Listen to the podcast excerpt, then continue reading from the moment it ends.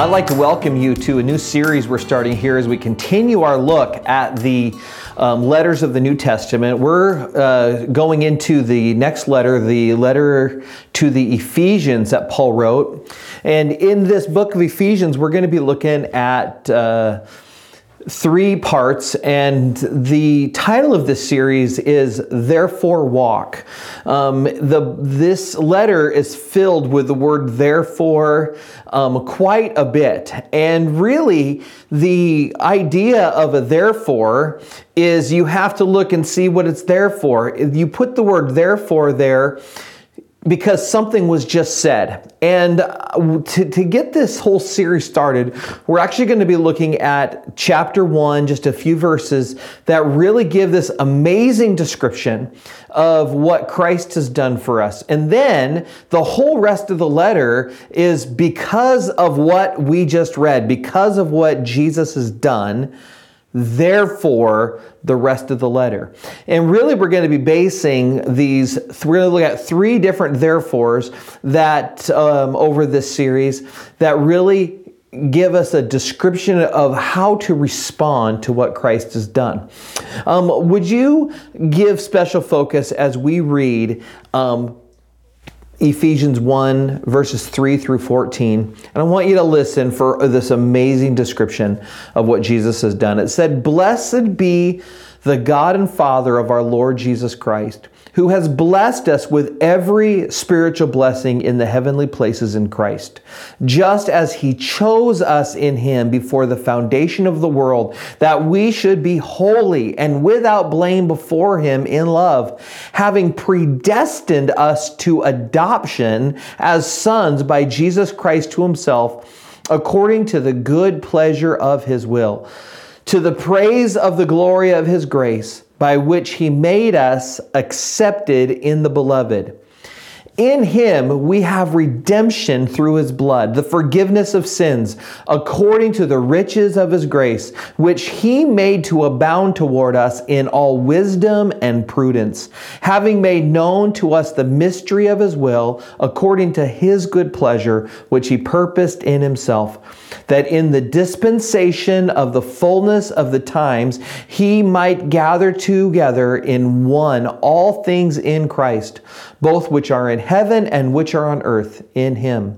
In him also we have obtained an inheritance, being predestined according to the purpose of him who works all things according to the counsel of his will, that we who first trusted in Christ should be to the praise of his glory. In him you also trusted after you heard the word of truth, the gospel of your salvation, in whom also, having believed, you were sealed with the Holy Spirit of promise, who is the guarantee of our inheritance until the redemption of the purchased possession to the praise of his glory. Now, that whole passage is just filled with God's will, God's purpose, God's initiation. He initiated redemption for you and for me. He predestined, He planned for your acceptance and your relationship with God. This was His work. He did it all. He absolutely did it all. And He um, took that initiation. And because of this, we have got the rest of this letter that's filled with all of the ways to respond to what Christ has done, uh, to respond to his initiation of relationship with us. Now, we're actually going to base our three different therefores um, out of chapter 5. So, if you want to turn with me there, um, in Ephesians chapter 5, we're going to find um, therefore walk in love. We're also going to find next week, therefore walk in light. And then the last week, therefore walk in wisdom. Today, we're going to be focused on therefore walk in love. And we're going to begin by reading Ephesians 5, verses 1 and 2 right now, where it says, Therefore, be imitators of God as dear children and walk in love as Christ also has loved us and given himself for us, an offering and a sacrifice to God for a sweet smelling aroma. So, how do we do this? How do we walk in love? We understand the why. We already read the why. That long passage was the whole reason why we would ever attempt and hope to walk in love. Um, but I want to give us three different thoughts here um, from a few different parts in Ephesians as to um, how we walk in love in response to God's initiation to us. Um, the first way in which we walk in love is we walk in love through personal choices. Um, we walk in love through our personal choices. Um, our personal choices do impact the lives of others probably in ways that we wish they didn't because we love this idea that I can make a decision for myself and it doesn't have impact on other people, um, especially in a negative way. I can make my own decision, I can live my own life, I can be the captain of my own ship. And as long as it doesn't hurt anybody else, I'm just fine. The problem is, is that the things and the choices that we make do have impact whether we want them to or not. We are not living on our own little island with no consequence to the other people around us, but rather we make decisions, even the small decisions in life seem to have an impact. Um, a few months ago, we kind of had a rash of, of difficult things that kind of hit us as a family. Um, but one of them was that my son Colton, his car was stolen twice in nine days. In nine days' time, it, it was stolen right out of the work his work parking lot. Um, it was retrieved and brought back, and we went and got it, brought it back, and then nine days later, it was stolen again. And what the, the situation that took place for me was this trying to make a decision what do I do? Um, do I go and pay the money to get the car out of the impound yard, which really frustrated me because we just got our car stolen and now we had to pay um, a couple hundred dollars to get the car back. Um, no one else was on the line for that. That was just ours um, to pay. And as I was contemplating the value of the car and is it worth it and what's the condition of the car when we get it back, um, I was really like not wanting to go get the car. But we kind of felt like, well, you know, just trying to calculate what, what it was going to be worth. But when we went and got the car, checked it out, we realized it was drivable and we started driving it back home in the rain, and within a couple miles, parts of the car were falling off the car because it had gotten beaten up, and I didn't realize that when uh, I was checking it out. And now I'm in a stranded situation with a portion of the car kind of wrapped up into the engine, um, and one challenging decision led into the next challenging decision, which led into the next challenging decision. And um, it was a mess, multiple hours trying to get this car home. Um, we finally got it home um, without getting into all the details. Got the car kind of fixed up to where Colton could drive it again, and then it gets stolen again. And now it's down the total opposite direction. And when the impound yard and the police contacted me saying, I think we have your car, my reaction was, I don't want to go get that car. It's not worth my effort. Um, and so they uh, when I investigate a little further that if I made that decision and not pay the impound fee, that that was going to turn into like I was going to get charged every single day I didn't go get it, and eventually they would turn me over to collections for this money. And so it was going to be a very difficult decision to say, oh, I'm just not going to go and deal with that car. And so anyway, I ended up going down and uh, paying 250 more dollars to get this car out of this impound yard and start driving it home and it sounds a little funny. And within a few miles i realize that the temperature gauge is totally on hot. And i pull off to a gas station and i realize that in the course of the two days it was stolen this time is that a hole was put in the radiator.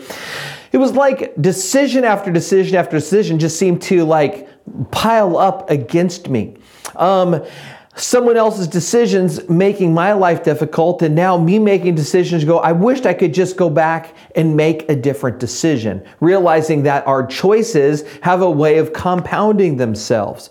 I had a situation kind of like this before where um, we wanted to get dirt put into the backyard and uh, um, we called this dump truck to come, and it was going to be cheap because my cousin owned the dump truck, and he was going to have this dirt brought, and we were going to have it delivered. Well, it was kind of a rainy day the day before, and I was kind of nervous about the um, dump truck driving in onto the yard. Well, um, I asked the, the the driver, "Are you sure that this is going to be good? You think you're going to be able to get through here?" Well, yeah, no problem. He backs the truck in, dumps the dirt off, and now he's trying to get out of the yard and he cannot get up over this little teeny slope. And now the dump truck is stuck in the yard. And I'm just going, oh no, you know. And he made a gigantic mess of our yard going back and forth. And pretty soon we've got all kinds of things going on, all kind of ruts in the yard. Ultimately, he can't get it out. I got to call a, a tow truck to come pull the dump truck 600 feet out of the yard only to get a bill $600 later. I, I, it's just like this dirt cost me way too much money, way too much headache, way too much anxiety. I just couldn't believe how one decision, I wish I could just go back four or five hours earlier and not get out of bed. That's the way I felt. Sometimes our decisions just have a way of compounding themselves. Um, you, you know, you probably, every one of us have got different moments of, the decisions or the choices that were made led to much bigger problems, not only for me, but for other people. Maybe decisions like drinking and driving have had absolutely devastating consequences for the people we love. Um, maybe someone clicked on a link of an old boyfriend or girlfriend, which led to all kinds of problems in a marriage, maybe even divorce. Uh, maybe the decision to stay out with friends too long led into um, difficulties or challenges in life. Um, following along with the crowd, we've all got these stories of decisions we wish we could go back and change. Um, when my mom got the news of her lung cancer, um, there was this immediate feeling of regret and guilt. And she bo- called both my sister and, and myself with tears. Um, about how she regretted every time she restarted smoking. Um, she always told us when she stopped smoking, but never really informed us when she started smoking. And over the course of her time, she ended up passing away early. And I know there was regret. You see, our decisions impact other people. Um, and the, the big ones, like I've described, and the little ones I've described, they all seem to have a consequence. And so, all of it to say this is that we can choose to love the people around us by our own personal choices. Our own personal choices feel like they're only about ourselves. They, the, the, the crazy thing about life is that we are not um, independent. We are not living as unto ourselves only, but we've got people around us. And, and, and a lot of times you might say, well, I really don't have anyone around me that cares about me. I don't have anyone around me that, that it would know if I live or die. Well, the fact of the matter is you've already had a series of choices that has put yourself in that kind of situation and you have hurt people along the way. Our personal choices impact other people. So we can choose to love people by the personal choices that we make. In fact, um, Paul goes on to say the next couple verses here in Ephesians 5, verses 3 through 4. It says, But fornication and all uncleanness or covetousness. These are things that we do. Fornication, sexual immorality is another way to talk about it. And uncleanness or covetousness. These are actions that we can do. And, and here Paul says, but fornication and all uncleanness or covetousness, let it not even be named among you as is fitting for saints, neither filthiness, nor foolish talk, nor coarse joking, which are not fitting, but rather giving of thanks. So, what he's saying here is that these actions, these personal choices, sexual immorality, um, unwholesome conduct, covetousness, our talk, our joking, all of this stuff are decisions that we make and we think that it's only about ourselves. But all of these decisions that we make impact other people. Um, this is this, there's this, this list of things that Paul gave to us. Talk about behavior and talk about language. And really, he says instead of these things, they should not even be among God's people. Why? Because we're called to love one another. We are called to um, care about the people around us. We are called to a higher walk. As believers in Christ. We are called by the name of Christ, and we are given this opportunity to love others through our own personal choices.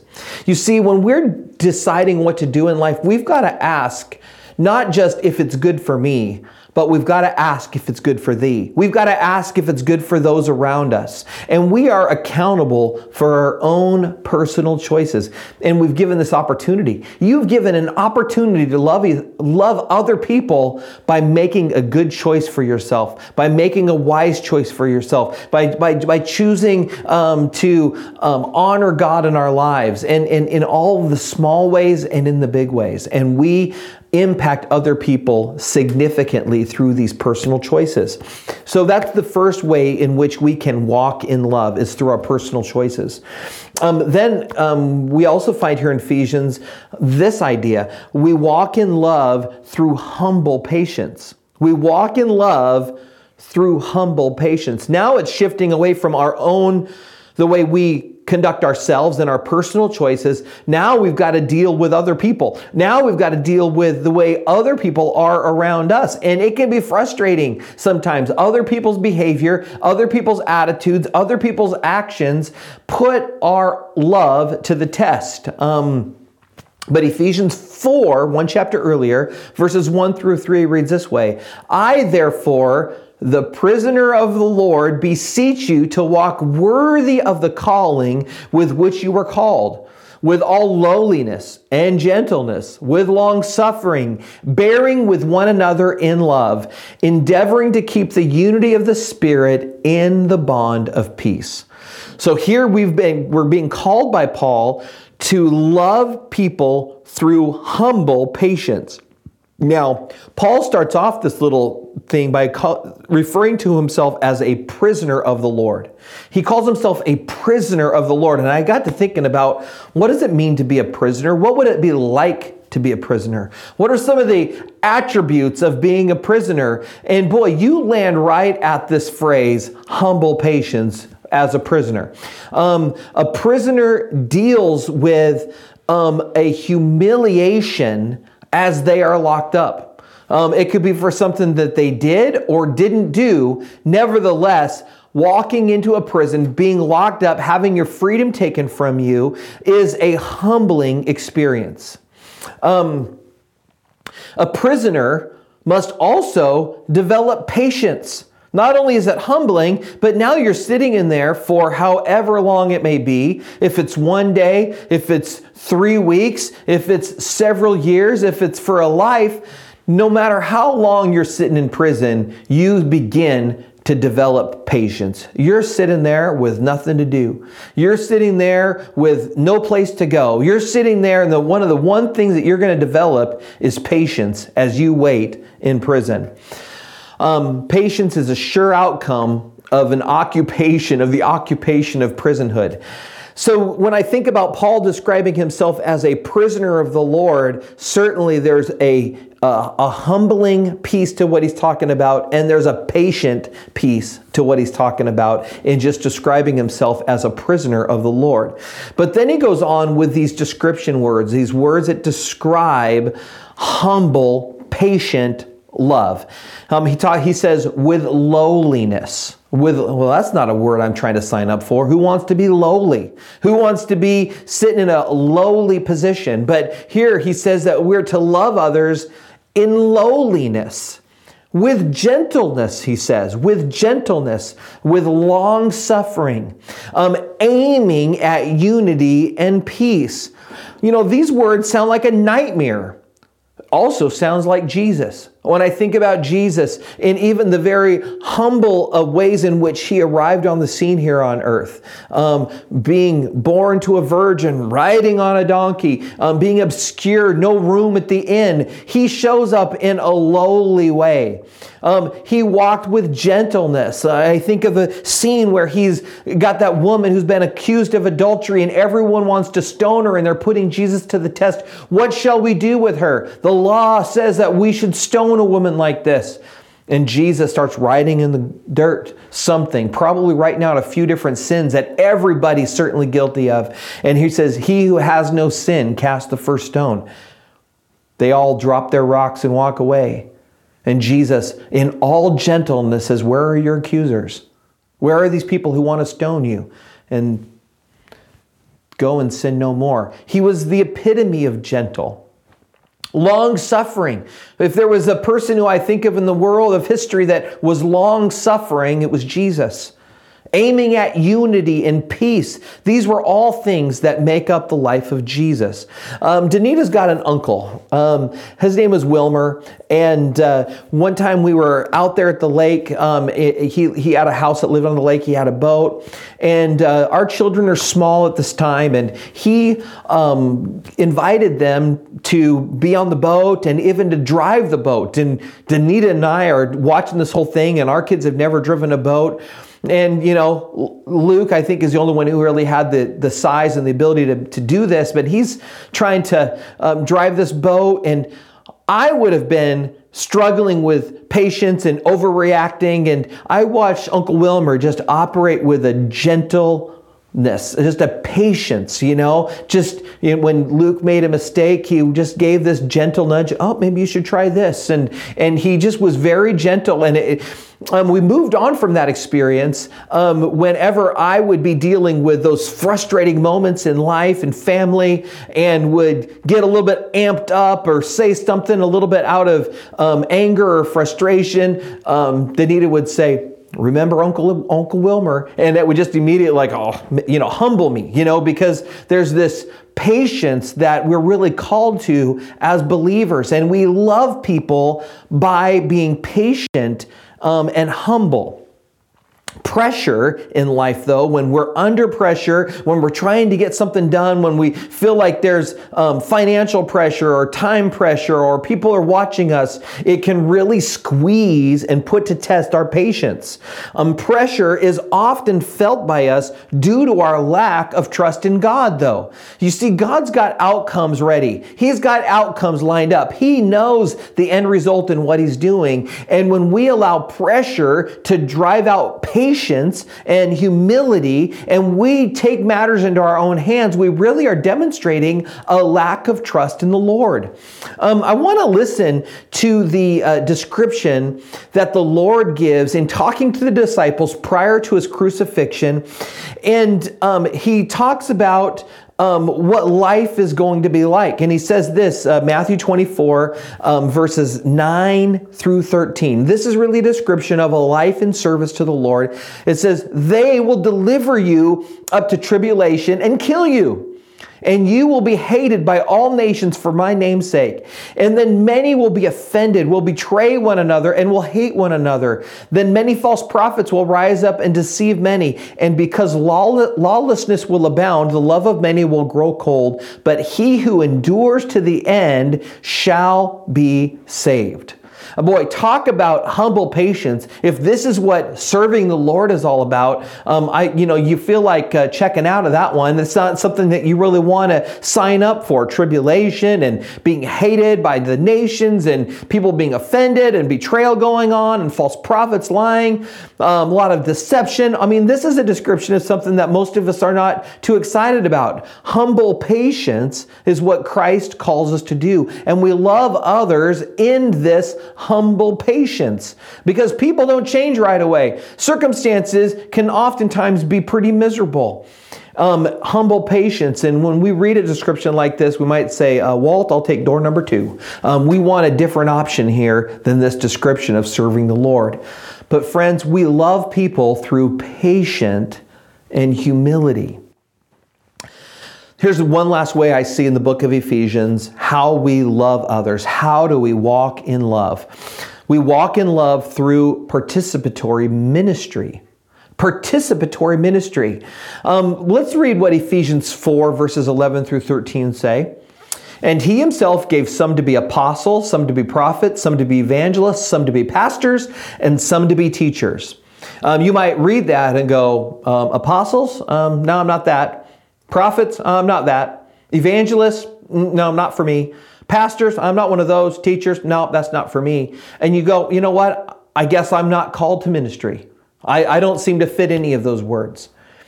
Um, but let's keep reading. He called some to be apostles, prophets, evangelists, pastors, and teachers for the equipping of the saints for the work of ministry, for the edifying of the body of Christ, till we all come to the unity of the faith and of the knowledge of the Son of God, to a perfect man, to the measure of the stature of the fullness of Christ.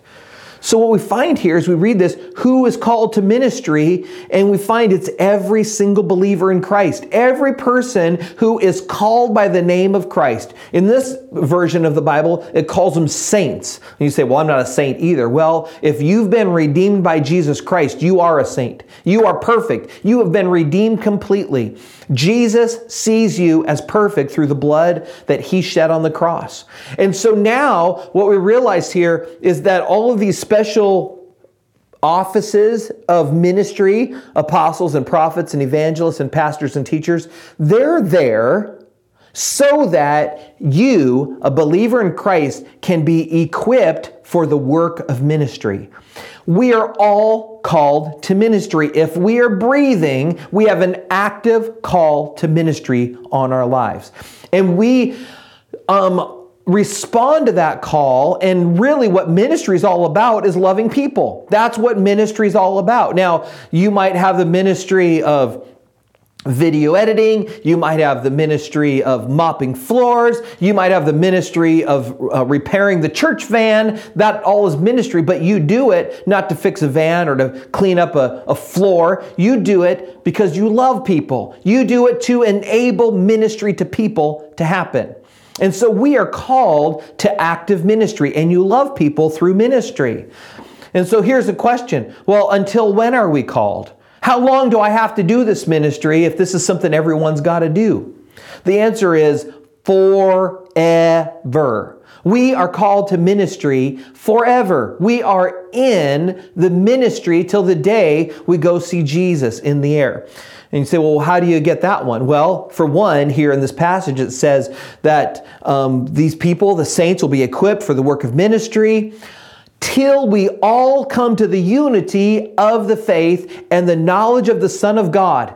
You see, we engage in ministry as long as there's lost people, as long as there's people who don't know Jesus, as long as there's people who are still running from Him, as, still, as long as there's people who are still rejecting Him, we have ministry and we're called to it. And listen to this another time frame we find here in the Bible, and this is continuing on this passage um, in Matthew 24 when Jesus said that there's going to be people dying and it, the ministry is going to kill you, is what he says here. And then it says this Matthew 24 14, it says, And this gospel of the kingdom will be preached in all the world as a witness to all the nations, and then the end will come. You see, ministry will be going on this good news will be preached to the end of the gospel through you and through me, through all the believers. This ministry will continue on to all the nations, and then the end will come. So, as long as you're on this earth, friends, you're not retired from ministry. Oh, you might not need to work a job anymore, but you have a job in Christ. You've got a ministry in Christ. You see, it is because of what Christ did, Ephesians chapter 1, Therefore, walk in love. And we do that through these different means, through our personal choices, making the right decision all the time for ourselves. And when we screw up, we repent and we make the better decision the next time. When we choose to get selfish and make a selfish, flesh oriented decision, we also are choosing to not love others. We also choose to love others through humble patience, walking with people as they mess up in life, as they put your patience to the test. You love people. You walk humbly and patiently with them.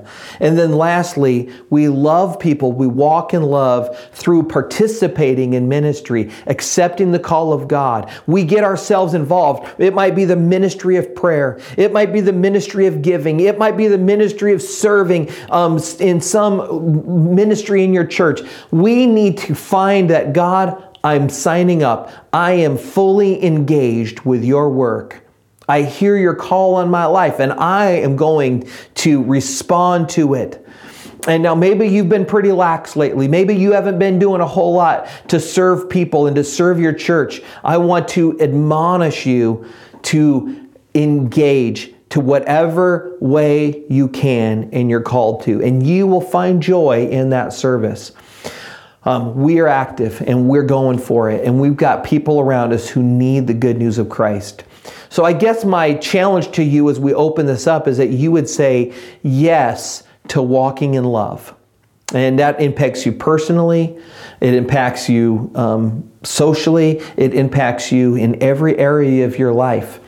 And uh, we just say yes to that, and we have a reason to say yes. Reread Ephesians chapter 1 if you need to be reminded why you would choose to walk in love. Lord, um, your church, it's going and it's growing, and your plans and purposes are going to be fulfilled. And Lord, you invite us into it. Um, Paul, Lord, talking to the Ephesians, gave us these therefores. Because of this, because of what Christ has done, therefore, um, respond. Therefore, um, engage. Therefore, go for it. And Lord, this first admonition to us, Lord, to walk in love, I pray, God, that you would give us a desire to love others. I pray that you would give us a desire to serve your church and to serve lost humanity, Lord. I pray, God, that you would give us a desire to not live for ourselves, but to live for you, God.